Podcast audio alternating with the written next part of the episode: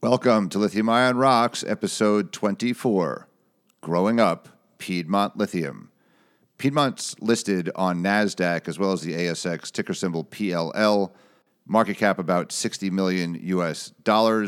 They have no debt, no offtake partners, pretty clean capital structure, but have hit a number of milestones this year, as we'll discuss right now.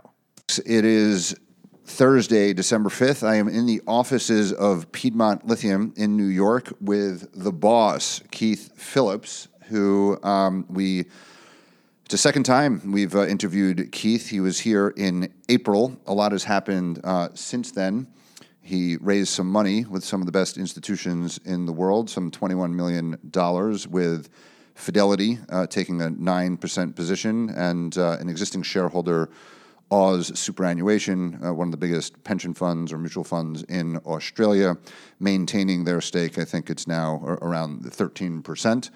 Since then, they have announced an enlarged resource, enlarged mine life, some 25 or 27 years. They've also announced a byproduct marketing agreement for their feldspar and quartz with a world-class private equity group, AMCI. They have been permitted for their mine and concentrator 11 months after they started that process with the Army Corps of Engineers. And then last week, they announced a appointment of Hatch, the most experienced, chemical plant advisor to assist with their pre-feasibility study and definitive feasibility study. So the target, Piedmont, unlike many other companies who have delayed their plans, actually brought forward their plan to produce lithium hydroxide by a year or two, and now they're expecting that by 2023. It's a vertically integrated, plain vanilla hard rock to hydroxide strategy that is expected in the first half to complete the pre-feasibility study, and by this time next year, in some 12 months, they expect to be permitted and have a definitive feasibility study for the vertically integrated strategy, and subject to financing, could be in construction in the beginning part of 2021. Today, it was announced that LG Chem and GM are putting together a $2.3 billion battery plant in the Lordstown, Michigan plant. That is, I think, a 30-gigawatt plant. I saw Sam Jaffe, a very astute battery analyst, mention that $2.3 billion is about half of Tesla's investment in the Gigafactory in Nevada for something of similar size. I think Tesla's is 35. So it just demonstrates how cost of battery plants and manufacturing have come down. Bloomberg New Energy Finance earlier this week came out with their numbers that showed, yet again, a 13% decline year on year in battery pack cost. So the trajectory of the industry is very strong. Earlier this year, Volkswagen put out what we call their manifesto and talked about the sustainability aspect and the hard rock to hydroxide being their preferred route and preferably close to production. Volkswagen has announced in Chattanooga, Tennessee, just a couple hundred miles from Piedmont, that's going to be the center for their MEB and ID3 production. The GM plant with LG Chem apparently was... They talked about making Cadillacs and a couple of trucks and SUVs. And as we've talked about Piedmont being, and my friend here, Keith, who I've known for 15 years, being in New Jersey. I'm from Long Island, so there was always this competition between Billy Joel and Bruce Springsteen. But as is my want and affinity to create narratives and nicknames, the boss, Keith Phillips, we had a Born in the USA, Born to Run moniker earlier this year. I now think, maybe Pink Cadillac for those GM cars, and growing up from the first greetings from Asbury Park, as well as She's the One, are going to be the background music for this interview. So that's a very long introduction. I have Keith here now. I guess I just want to start. Keith became CEO about 2.5 years ago. Piedmont at that time had backed into a shell company in Australia. It had 500 acres, 19 drill holes, and that's about it. It is now listed on NASDAQ. Keith, for the first time, left his very long, storied career on Wall Street, some 30 years as an investment banker, M&A, knew nothing about lithium, until I kind of introduced him to the concept, and after 4 months of diligence, decided that lithium looked interesting, and this asset had significant kind of strategic value. Is the story today, 2.5 years in? I guess is it as good, worse, better? What are some takeaways, surprises on the upside, downside? Been a lot of positive surprises. Our asset is bigger than we thought it would be. The grade is higher than we thought it might be. And the economics are better than we thought they might be. So the project we have within this business is that much more attractive than we thought it might be, which is terrific. It's, as you said, a 25-year project, 22,700 tons a year of lithium hydroxide at around $3,100 cash cost net of byproducts. That would be the lowest cost producer in the world. We're confident that directionally those numbers will hold up in the PFS and DFS. It's just that we're very fortunate to be in an amazing environment. In North Carolina. The one negative surprise, it's been interesting to see the strong growth in EV kind of adoption by the major OEMs and development. And you look out 2, 4, 6, 8 years, it's really, really exciting. It's been surprising to see the short-term downdraft based on the oversupply issues we faced really coming out of Australia in the last year or so, which are clearly having a big impact, but I think will be temporary. So I think I share a view of most people in the industry where I'm surprised prices are where they are today. I expect them to be far stronger in the medium term. Surprised where stock prices are for a lot of companies today. I expect those also to be far stronger in the medium term. But long story short, after 30 months in the job, very happy where I am, very excited about our unique project, and really bullish about the long-term fundamentals for the space. It's the end of the year, so kind of taking stock of what happened this year and looking forward to next year. So there was a marked shift in the middle of the year when the subsidies were reduced in China. And everyone talks about the oversupply, from out of Western Australia, but not enough people, I think, talk about also the Shanghai brines. We were both at the Cathodes Conference, and General Lithium put up there that was like 40,000 tons of, not great quality, but nevertheless competing with SQM's low quality into China and Orocobres and some of that.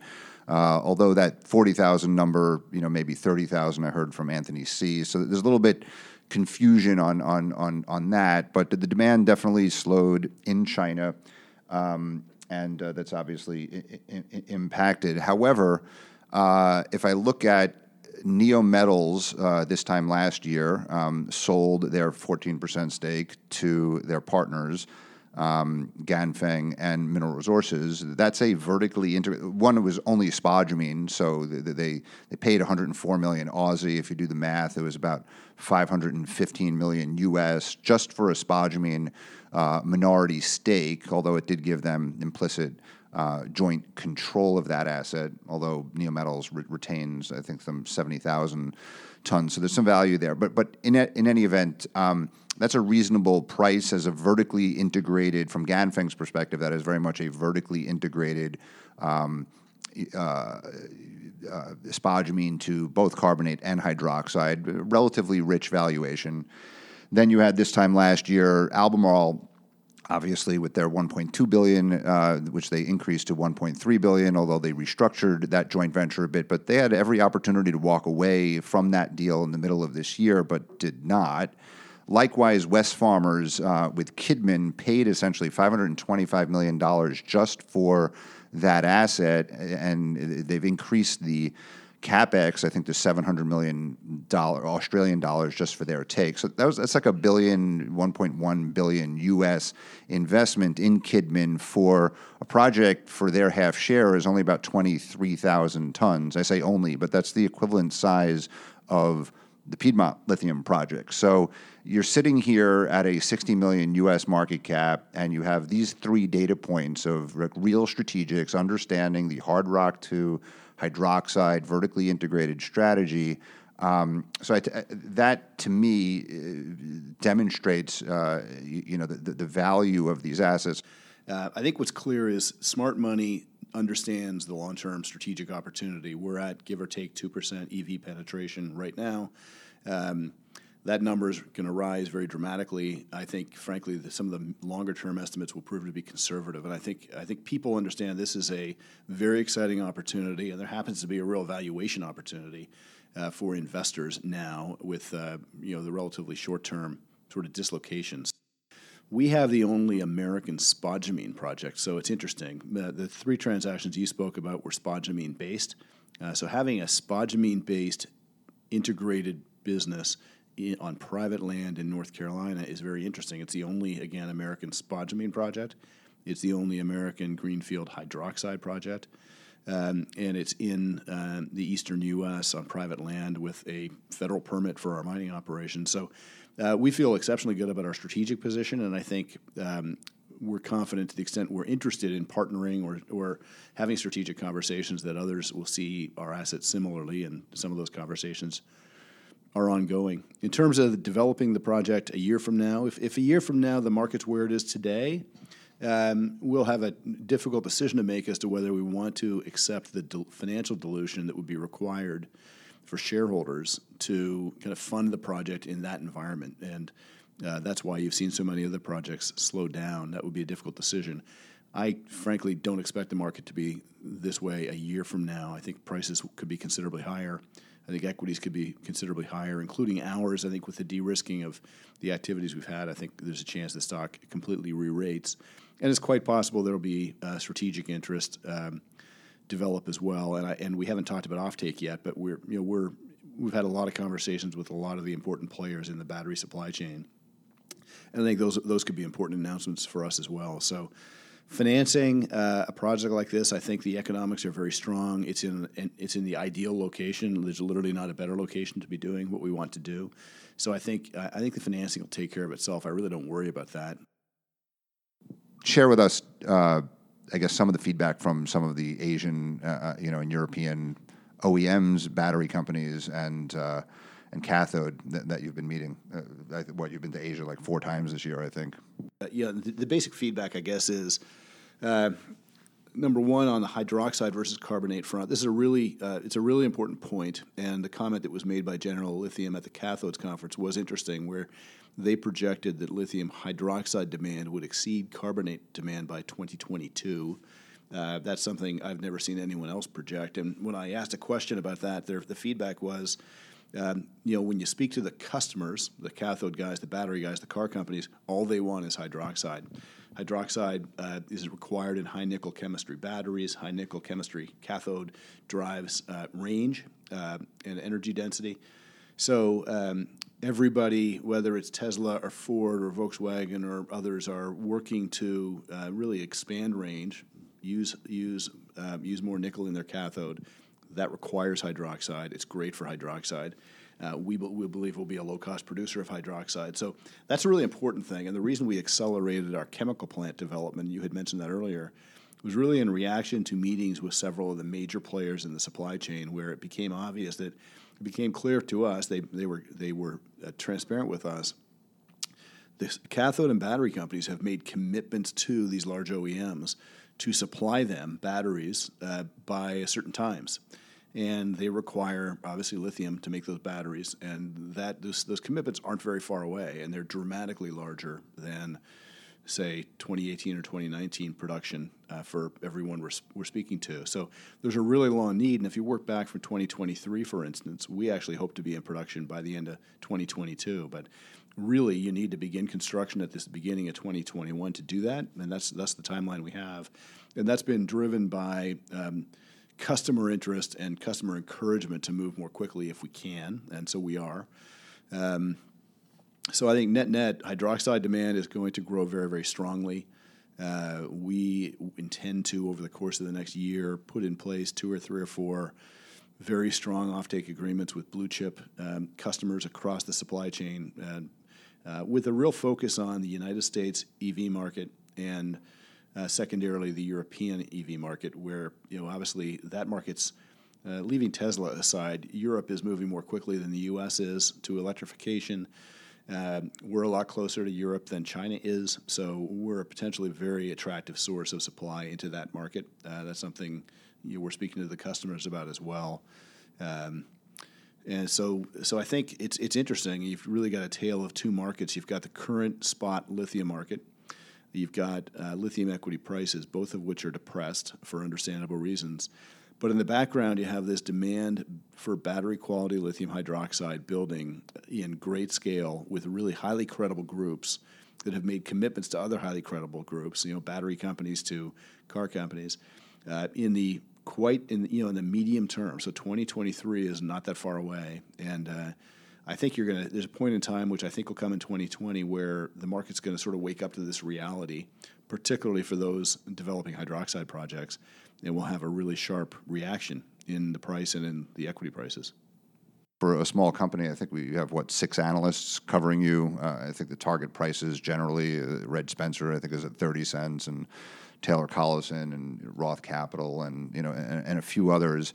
I guess just your approach to, building, profile and in the Australian market and in the U.S. market, how do you see that evolving? And the liquidity is not great yet, on the NASDAQ. But just talk about your strategy for the company in that regard, to date and over the next year. Sure. So we're, we have an American asset. We have an American management team. We're actually an Australian corporate entity, but we decided to list on NASDAQ. And I think, based on my experience with dozens and dozens of clients, generally out of Canada, quality companies that list in the U.S. tend to find most of their trading volume migrates to the U.S. for one very simple reason. It's just a dramatically larger capital market than the Canadian market or the Australian market. So I've had good experience myself in the past in the Canadian market. Our company has done really well in the Australian capital market. That's important to us. You mentioned Aus Super and Fidelity in our stock over there. We also have a number of other really high-quality institutions in our stock and a number of high-quality retail investors. So that's an important market for us. But there are 50 or 60 lithium companies listed in Australia. There are 5 listed in the United States. So this capital market's probably 10 or 15 times the size of the Australian market. There's far less for American investors to choose from in lithium. 3 of the listed stories are majors, Albemarle, SQM, and Livent. Then there are Lithium Americas and ourselves as the 2 kind of developers. And I think it's an educational process of really getting the word out. Livent went public, a year and a half ago. That was the first pure-play lithium company producer ever listed in the United States. And so it's a new sector. It's a new sector for the investors. It's a new sector for the analysts to really get their arms around. It's evolving very quickly. But at the end of the day, if we can develop real liquidity in the U.S., that will mean more demand for our stock. By definition, that'll mean a higher stock price. So it's an important objective for us. We did file a shelf registration with the SEC a few months back. That is now effective.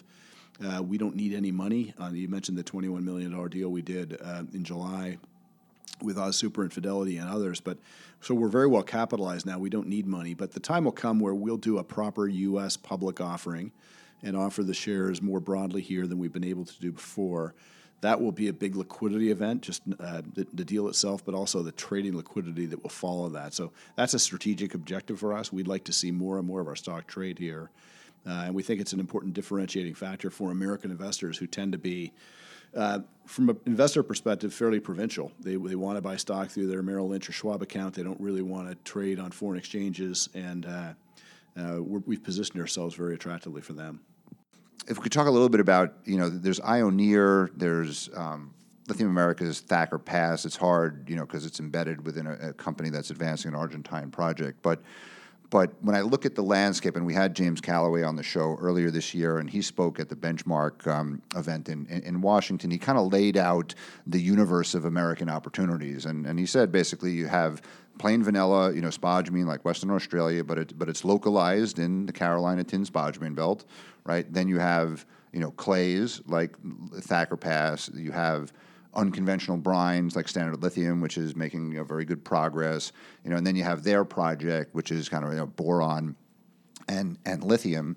And they raised an enormous amount of money, well-timed, a year and a half ago, 2 years ago, like $600 million market cap. But they just raised another $40 million at a $225 million market cap. And you're raising money at, it's great institutions, only about a $50 million market cap. So what do you think, like, in my opinion, a plain vanilla, hard rock, where Albemarle and Livent have hydroxide, I'm calling this the hydroxide hub, North Carolina. I mean, this is where, outside of China, this is where all the hydroxide is being produced. And it is, very familiar, historically from 40 years ago production, but also just known. You've appointed Primero, you've appointed Hatch. I mean, the skills to, produce lithium from the rock that exists in North Carolina is, right up the fairway of anything that one would, look to.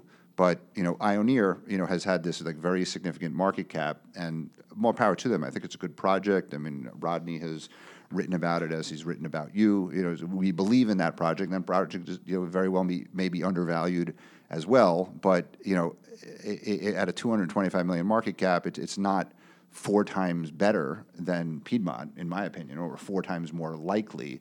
So what do you think, how do you think about that, right, in the context? I mean, I think about it as asymmetric risk in, if you do your work in microcap, not well understood markets. But I guess, how do you respond to that?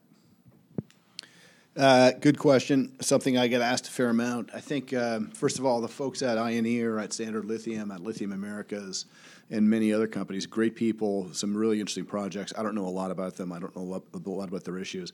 I guess it's fair to say every project has its particular attributes and investment considerations. Every project has the potential drawbacks or fatal flaws people worry about. For us, one of the things people worried about was permitting.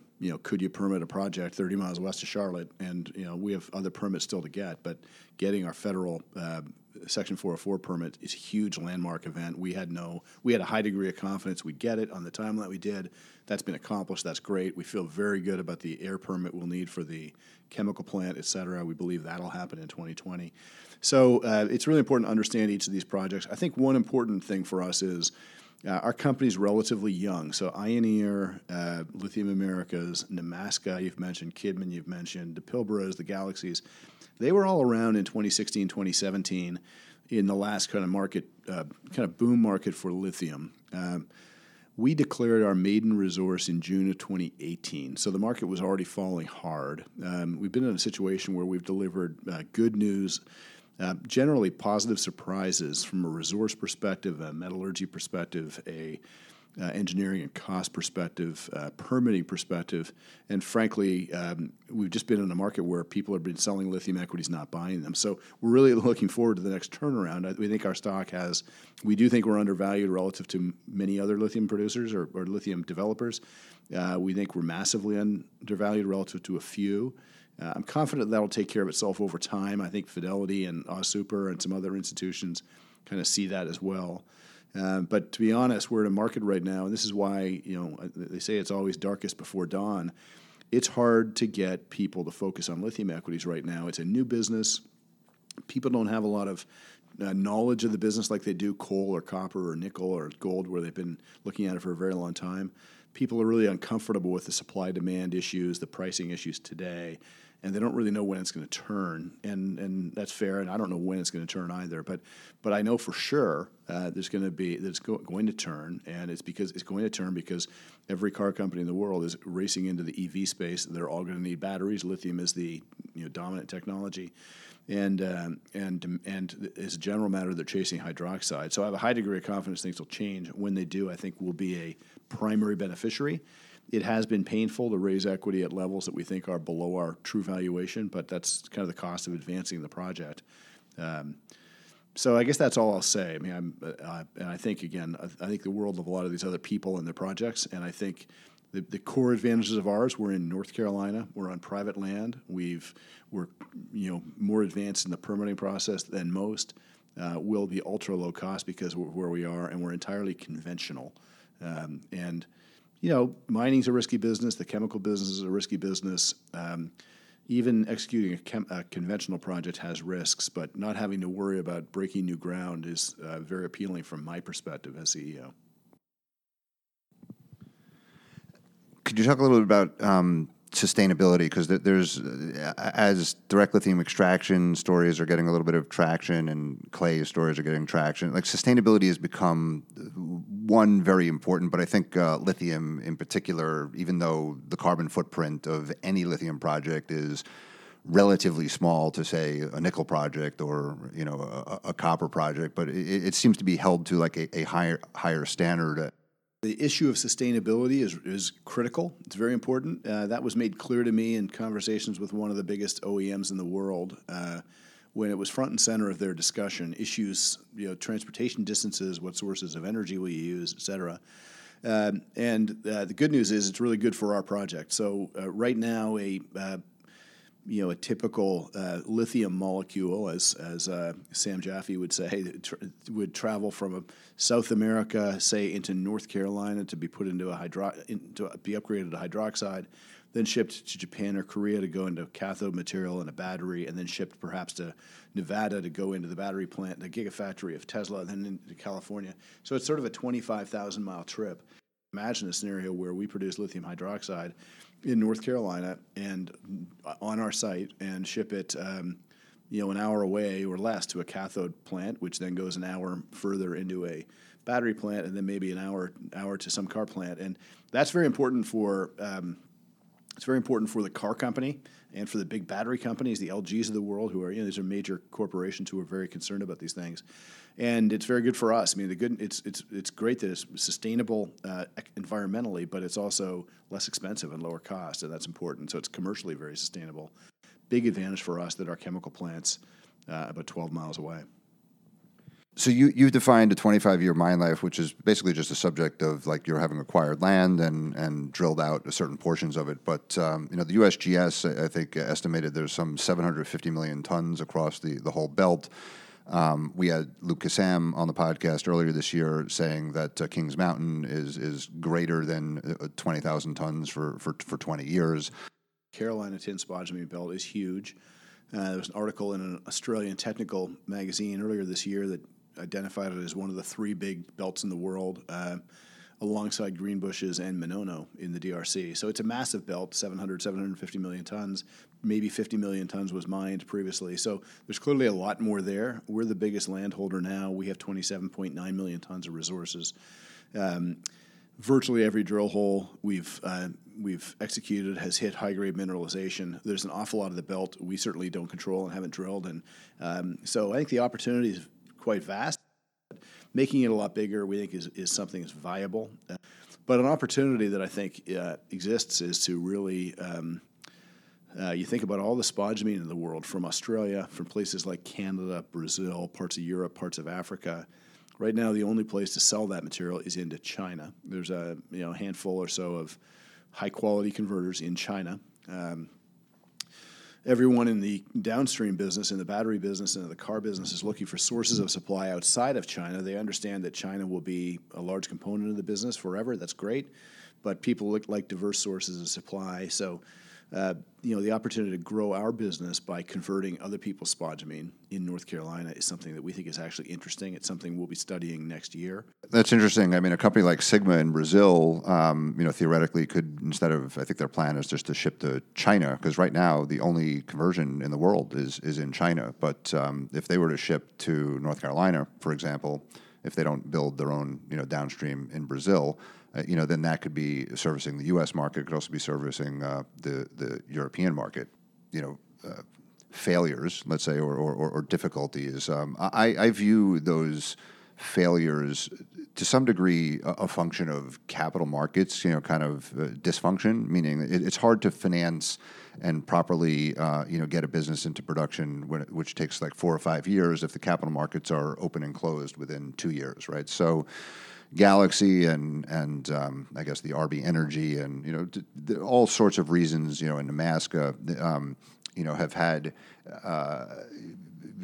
the operational difficulties are not for juniors alone. I mean, Tangshan has had a big cost overrun in Kwinana. So I view there's an element, there's a sentiment in the industry that a junior can't, develop a project on its own, right? It has to have, some sort of partner. And if you have to have some sort of partner, then the partner has a lot of, cards to play in terms of, valuation. We're totally focused on shareholder value and kind of risk reward. So if we have the opportunity to work with a very strong partner like Kidman did in bringing in SQM, like MinRes chose to do with Albemarle, of course we'd be open-minded to that. And they have great expertise. They have access to capital. They have customer bases, et cetera. But I don't think we need it. And I will say there are other companies that aren't currently in the lithium business who have expressed real interest in the lithium business. It's very, very rare to find a business that's relatively green. It's a green mining operation, essentially, where demand is growing, expected to grow 20, 30% a year for a couple decades. It's very unique. That doesn't happen in copper or in coal or in a lot of businesses. So people are looking to get into it. There are a lot of people in the chemical industry who look at lithium and understand its complexity, but they don't view it as rocket science. So I think there's an understanding perpetuated by the majors for their own selfish interest, I think, that this is really, really, really hard to do. The only people that can do it are the 4 or 5 of us that are doing it now. I don't think that's true. And I think when you look back in 10 years, there'll be a number of people who have demonstrated the capability to produce these materials. And some of them will be new entrants. When you see West Farmers coming into Kidman, they're a big company. They have a lot of expertise. I'm sure they'll learn a lot about lithium and then they'll develop more expertise. I think wouldn't rule out others of that ilk that no one's ever heard of before in a lithium context coming into the business and playing an important role. I agree with you, and I would also take the flip side on the Kidman because SQM really doesn't have much hard rock experience. I mean, I know they talk about their caliche ore for iodine, but the reality is that SQM is not a major player in battery quality hydroxide, right, which is the plan at Kidman. And nor is West Farmers, right? So the biggest chemical companies in the world are actually oil companies in America, and there's clearly plenty of West Farmers-like companies in America that see, an opportunity here. I saw in Lithium Americas case, their contractor, North American Coal, is a coal company, right? So here's an opportunity to use coal expertise, for clay. I'm not actually fully sure, how similar those things are, but in any event, it's a coal company getting and diversifying into an industry of the future. So I think that there are lots of companies in America, right, that are starting to understand, this industry. So they could be your partners, I guess, or acquirers.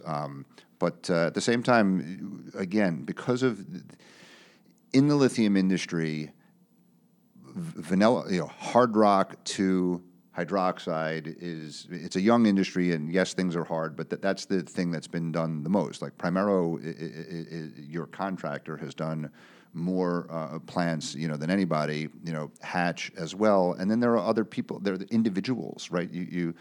I know Lithium America has hired a lot of people from FMC. There are various people who have expertise that you could hire to build it, I would think. And especially in North Carolina, it's filled with chemical engineers and the like. North Carolina is the cradle of the lithium business. It all started there. There's probably more English-speaking lithium processing talent within 15 miles of our site than anywhere else in the world. So, building a team is something we'll be focused on in the first half of next year, and that's an important opportunity. The other thing I would say is, it's a business where the people who need the batteries are the car companies. Those are big companies. They're $20, $50, $100 billion companies who really are highly motivated to make sure their suppliers of batteries, LG, SK Innovation, Panasonic, et cetera, can deliver the right quality batteries. Then you go down to the cathode producers, the lithium producers. There's an immense amount of expertise in the supply chain. Those folks are highly motivated to help people like us develop a product that works for their supply chain. And those are conversations we're having now.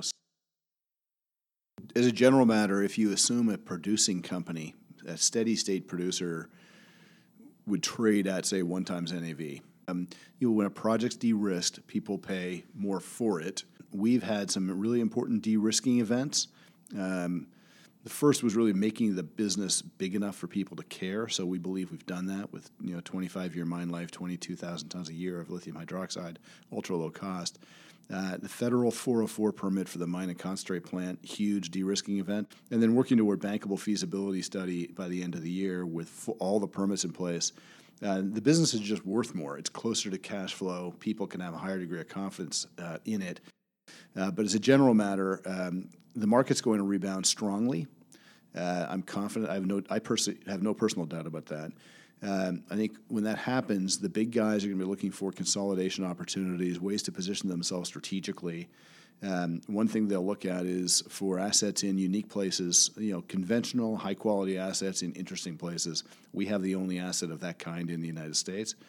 It will have very high strategic value for somebody someday. And our job is to position this company as being attractive to the most broad group of possible investors, including those in the public market in Australia, in the U.S., and elsewhere, and in the strategic world with private equity folks and offtake partners and potential strategic partners, et cetera. Imagine a world where in, say, 2024 or 25, we're producing 22,700 tons of hydroxide, and prices are at the levels Roskill's projected, which is the deck that we've used and a lot of others have used in our models. And we're generating $300 million of EBITDA, and we have a 20-plus year life to highly strategic asset. And there's an opportunity to grow that by getting more land, drilling more, maybe converting some other people's material. You could grow those numbers dramatically. You could imagine and you can envision, and I do, very, very significant value in a business like that. That's a multi-billion-dollar public entity. This time last